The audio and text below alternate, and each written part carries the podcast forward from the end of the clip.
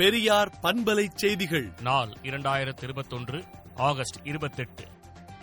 ஒன்றிய அரசின் மூன்று வேளாண் சட்டங்களை ரத்து செய்ய கோரும் தனி தீர்மானங்கள் இன்று சட்டப்பேரவையில் நிறைவேற்றப்பட்டது. வேளாண் சட்டங்களை திரும்பப் பெறுங்கள் என்று காங்கிரஸ் மேனாள் தலைவர் ராகுல் காந்தி வலியுறுத்தியுள்ளார்.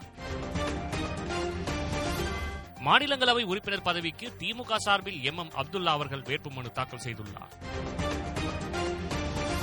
கொடநாடு கொலை கொள்ளை வழக்கு விசாரணை செப்டம்பர் இரண்டாம் தேதிக்கு ஒத்திவைக்கப்பட்டுள்ளது. ஊரக உள்ளாட்சி தேர்தல் வாக்காளர் பட்டியல் முப்பத்தொராம் தேதி வெளியிடப்படும் என அறிவிக்கப்பட்டுள்ளது.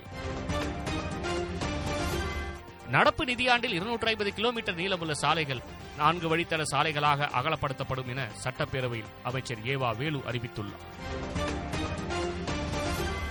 பாலியல் குற்றச்சாட்டில் ஈடுபட்ட பாஜக முன்னாள் செயலாளர் கே டி ராகவனை கைது செய்க என தமிழக மகளிர் காங்கிரசார் போராட்டம் நடத்தினர். மேகதாது அணை விவகாரத்தில் நாம் ஒன்றுபட்டு உறுதியாக இருக்கிறோம். எந்த சக்தியும் தமிழ்நாட்டை வீழ்த்த முடியாது என அமைச்சர் துரைமுருகன் கூறியுள்ளார். சென்னை அரசு பொது மருத்துவமனையில் இருபத்தி நான்கு மணி நேரமும் கொரோனா தடுப்பூசி போடும் வசதி தொடங்கப்பட்டுள்ளது. தமிழ்நாடு காவல்துறையினரின் வரலாற்றை பறைசாற்றும் அருங்காட்சியகம் விரைவில் திறக்க ஏற்பாடு செய்யப்பட்டு வருகிறது. டிஆர்பி போட்டித் தேர்வு மூலம் நடப்பு ஆண்டில் இரண்டாயிரத்து தொன்னூற்றி எட்டு முதுகலை ஆசிரியர்களை நியமனம் செய்ய பள்ளிக்கல்வித்துறை முடிவெடுத்துள்ளது. ஆப்கானிஸ்தானிலிருந்து ஒரு லட்சம் பேர் மீட்கப்பட்டுள்ளதாக அமெரிக்கா தகவல் தெரிவித்துள்ளது. விடுதலை நாளேட்டை விடுதலை டாட் இன் இணையதளத்தில் படியுங்கள்.